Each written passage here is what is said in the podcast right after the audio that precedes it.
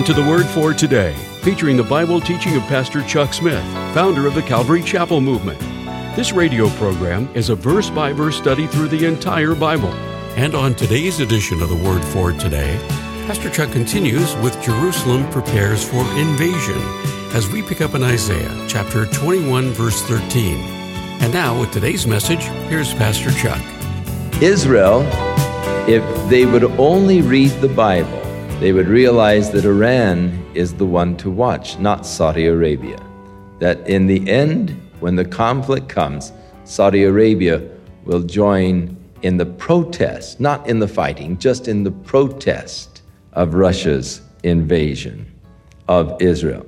So the fact that these things are all moving in that direction right now makes, of course, the Bible extremely relevant to our own world in which we live and, the, and the current decisions that are being made by the State Department and all of those guys, you know, that deal with world strategy. How much support shall we give to Saudi Arabia?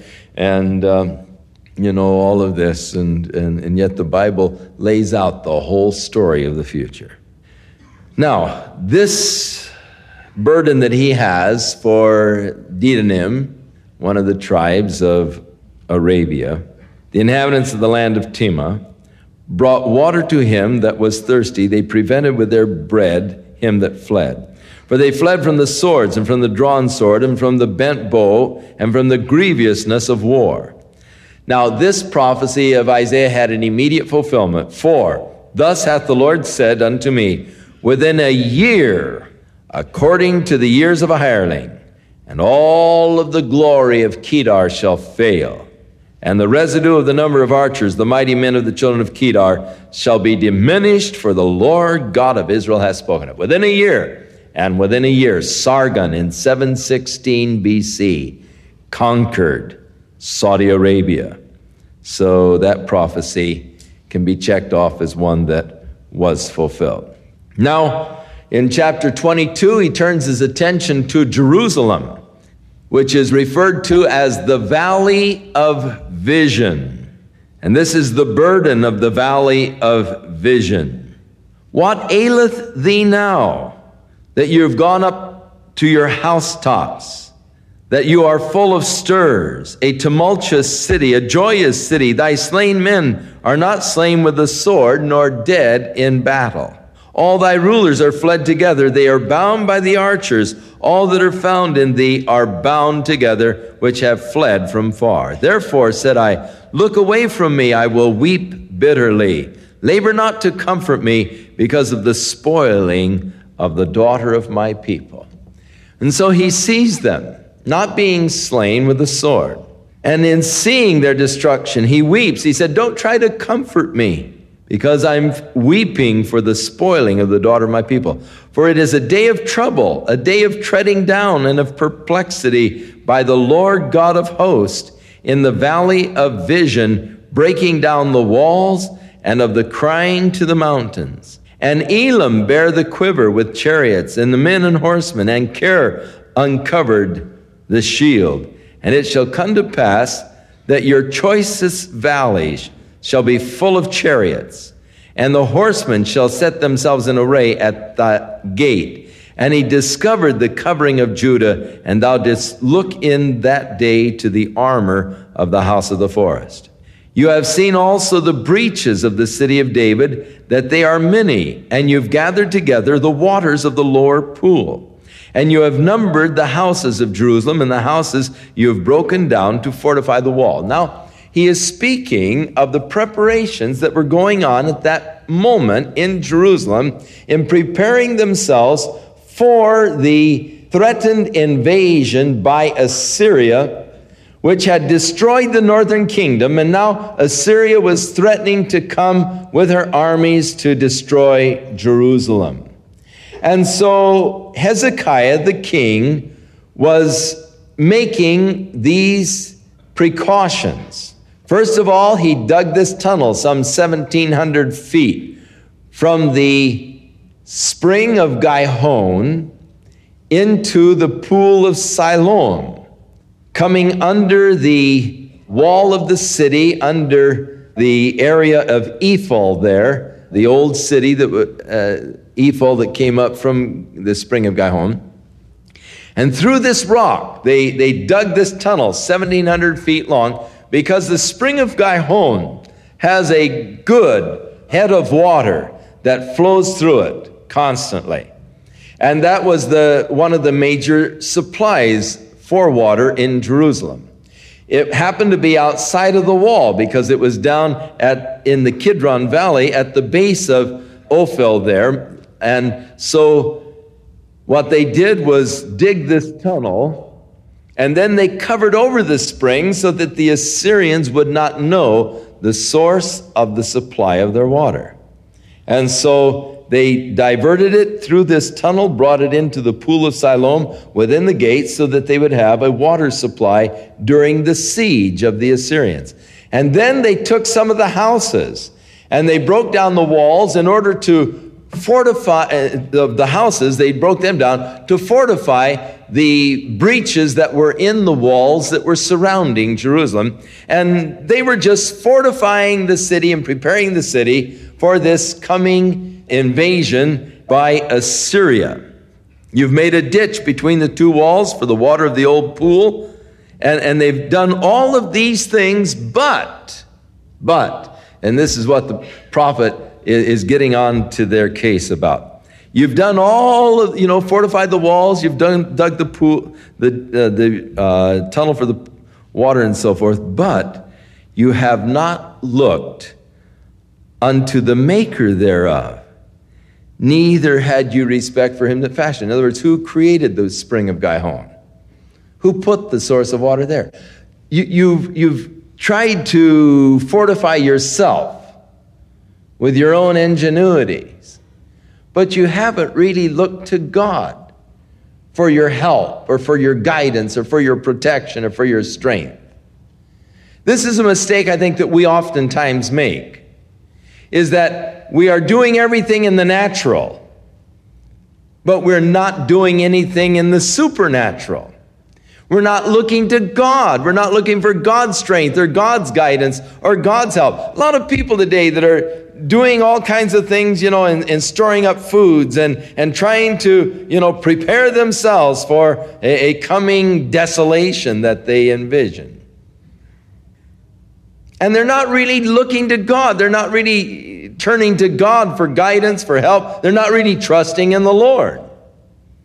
They're trusting in their own capacities.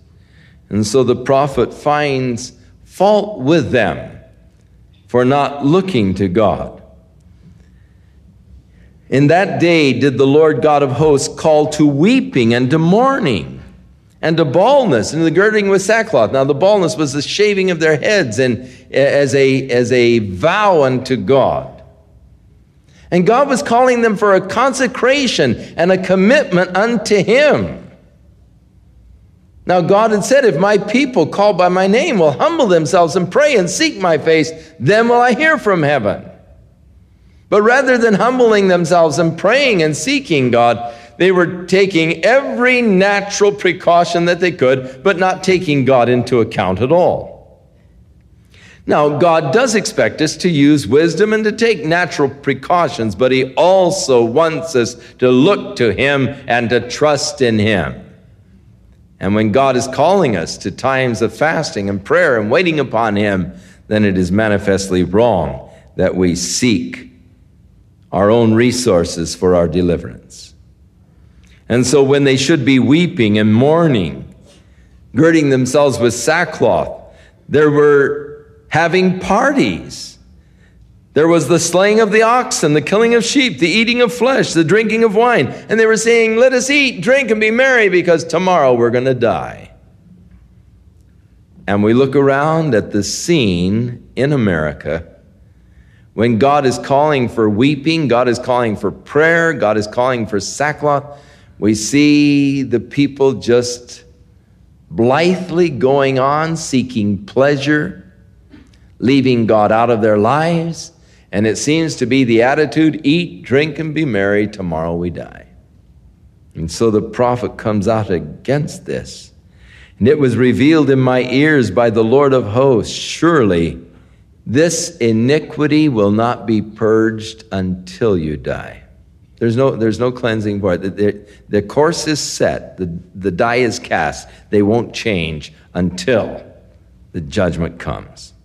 Saith the Lord God of hosts. Oh, what a, what a terrible, awesome indictment. Thus saith the Lord God of hosts Go, get thee unto this treasure, even unto Shebna, which is over the house, and say, What do you have here? And who do you have here? that you have hewed thee out a sepulchre here, as he that heweth him out a sepulchre on high, and he that graveth a habitation for himself in a rock. Behold, the Lord will carry thee away with a mighty captivity and will cover thee. Now, while all of this was going on, here this guy who was the treasure of the nation was building himself out of the rock a, a beautiful sepulchre. Now, if you go to Israel in the Kidron Valley, you'll see some beautiful sepulchres that were hewn out of the rock there in the Kidron Valley. And uh, this guy was cutting him out, one of these fancy sepulchres for himself. And, and the prophet Isaiah said, Hey, why are you making yourself a fancy sepulchre here in the land as though you're going to get buried here? You're going to get carried away captive and they're going to cover you someplace else. You know, people laying up their plans for their future. God's going to interrupt your plans. He will surely violently turn and toss thee like a ball into a large country, and there you're going to die. And there the chariots of your glory shall be the shame of the Lord's house. And I will drive thee from your station, and from your state shall he pull thee down. And it shall come to pass in that day that I will call my servant Eliakim, the son of Hilkiah, and I will clothe him with your robe and strengthen him with your girdle, and I will commit thy government into his hand, and he shall be a father to the inhabitants of Jerusalem and to the house of Judah. Now, Shebna was the treasurer. But Eliakim was also one of Hezekiah's counselors. They were both men of state. And later, when the Rabshakeh, who is one of the spokesmen for King uh, Sennacherib of Assyria, when he came to bring the, a, a demand for surrender from King Hezekiah, Eliakim or Eliakim and Shebna were two of the men that dealt in the matters of state. Now, Eliakim evidently was God's choice. Shebna was a foreigner who was usurping a place there, trying to build himself a big tomb to be buried in and all. He says, You're going to get carried away and buried elsewhere in a large land and all. Now, in this, the two men, Shibna and Eliakim, you have one of these cases where you have a prophecy that is veiled in the near fulfillment and in the far fulfillment. He was dealing with a particular situation. These two men were at that time men of state in Israel. And Shebna was to lose his position, and Eliakim was moved in, God's choice. But from a prophetic standpoint, you have here Shibna as a type of the Antichrist, and Eliakim as the type of Jesus Christ. And even as the Antichrist will come and, and be hailed and, and uh, seek to ingratiate himself to Israel. Yet he will be destroyed, and the true Messiah, Jesus Christ, will come and establish the kingdom. So you have here types of yet the future. And so when you get into verse 22, it lapses on out. And Jesus picks up verse 22 when he is talking to the church of Philadelphia. And he is introducing himself to the church of Philadelphia in Revelation chapter 3, there, unto the church of Philadelphia, write These things saith he that is holy, he that is true, he that hath the key of David, he that openeth and no man shutteth, and shutteth and no man openeth. So Jesus makes this verse apply to him. That is why we say that it had a immediate fulfillment, but also it looked down prophetically and yet has a future fulfillment as Jesus takes these very words out of verse 22 and applies them to himself. And the key of the house of David will I lay on his shoulder, that is Eliakim. And he shall open, and none shall shut, and he shall shut, and none shall open and I will fasten him as a nail in a sure place, and he shall be for a glorious throne to his father's house. And so a little, little light of future burst in, and then he comes back to the local situation. They shall hang upon him all the glory of his father's house, the offspring and the issue of all vessels of small quantity, from the vessels of cups, even the vessels of flagons. And in that day, saith the Lord of hosts, shall the nail that is fastened in the sure place be removed and be cut down and fall, and the burden that was upon it shall be cut off, for the Lord hath spoken it. Now, in chapter 23, he takes up his burden against Tyre. Tyre was, of course, a seaport town. It was uh, the area, the people of Tyre were known as Phoenicians.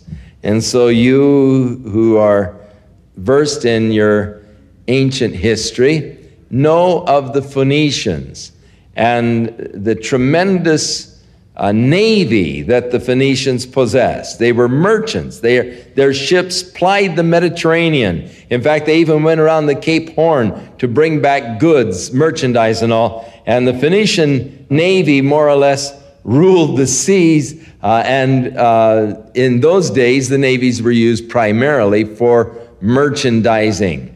And so Tyre was the commercial capital of the world as far as goods and, and variety of goods and all. Uh, commercialism more or less centered in Tyre in those days, the city of Tyre. So he is uh, pronouncing now the judgment of God against Tyre the commercial capital. It is interesting as you go into the prophecies of Ezekiel that Ezekiel also in chapter 26 declares the destruction of Tyre. The description that Ezekiel gives in chapter 26 is much more detailed than is that of Isaiah. Ezekiel points out that there will be two enemies that will come against Tyre.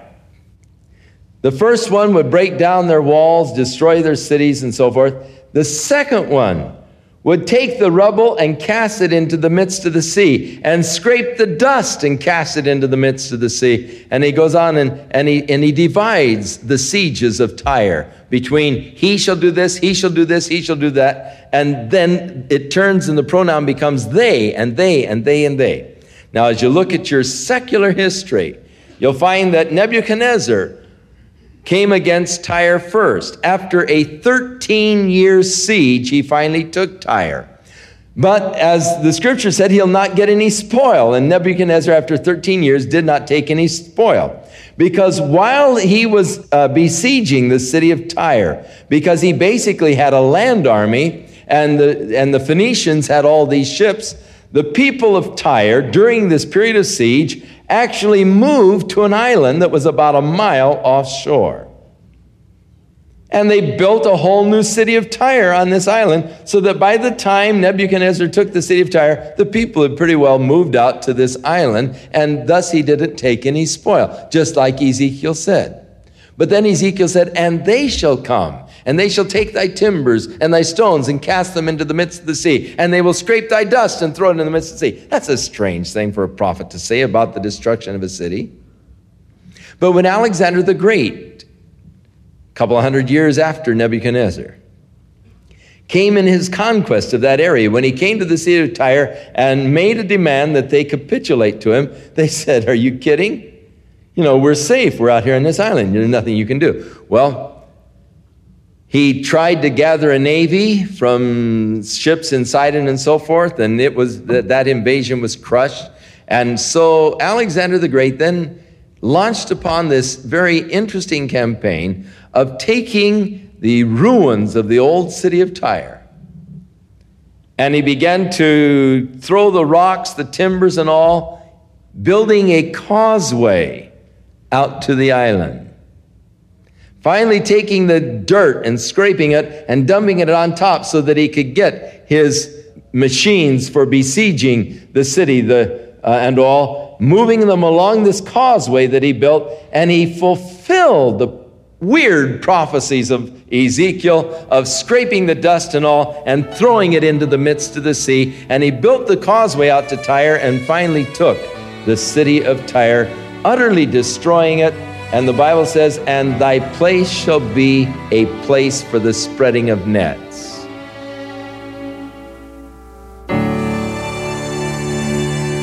We'll continue with more of our verse by verse Bible study in the book of Isaiah on our next broadcast as Pastor Chuck continues to teach through the Bible, and we do hope you'll make plans to join us. But right now, if you'd like to order a copy of today's message, simply order Isaiah 21 through 23 when visiting thewordfortoday.org.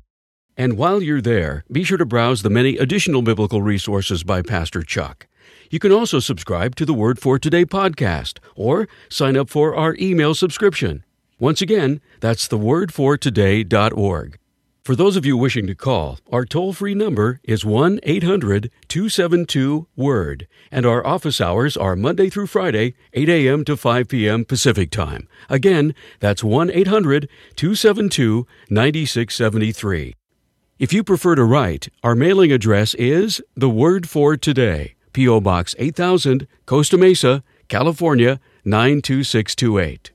And now, on behalf of the Word for Today, we'd like to thank all of you who share in supporting this ministry with your prayers and financial support. And be sure to join us again next time as Pastor Chuck continues his verse by verse study through the Bible. That's right here on the next edition of The Word for Today. And now, once again, here's Pastor Chuck.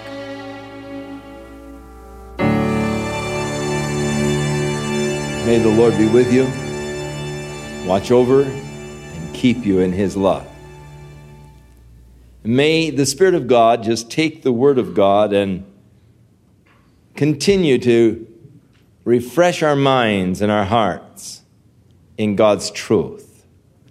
This week, may the Lord bring back to us in our times of need that word that we have put in our hearts and have studied together.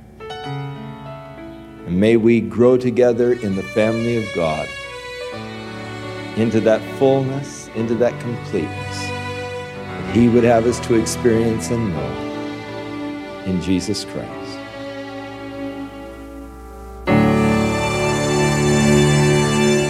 This program has been sponsored by Calvary Chapel of Costa Mesa, California. Gather the kids together because the Word for Today would like to present a kids' book by Pastor Chuck called The Story of the Resurrection of Jesus.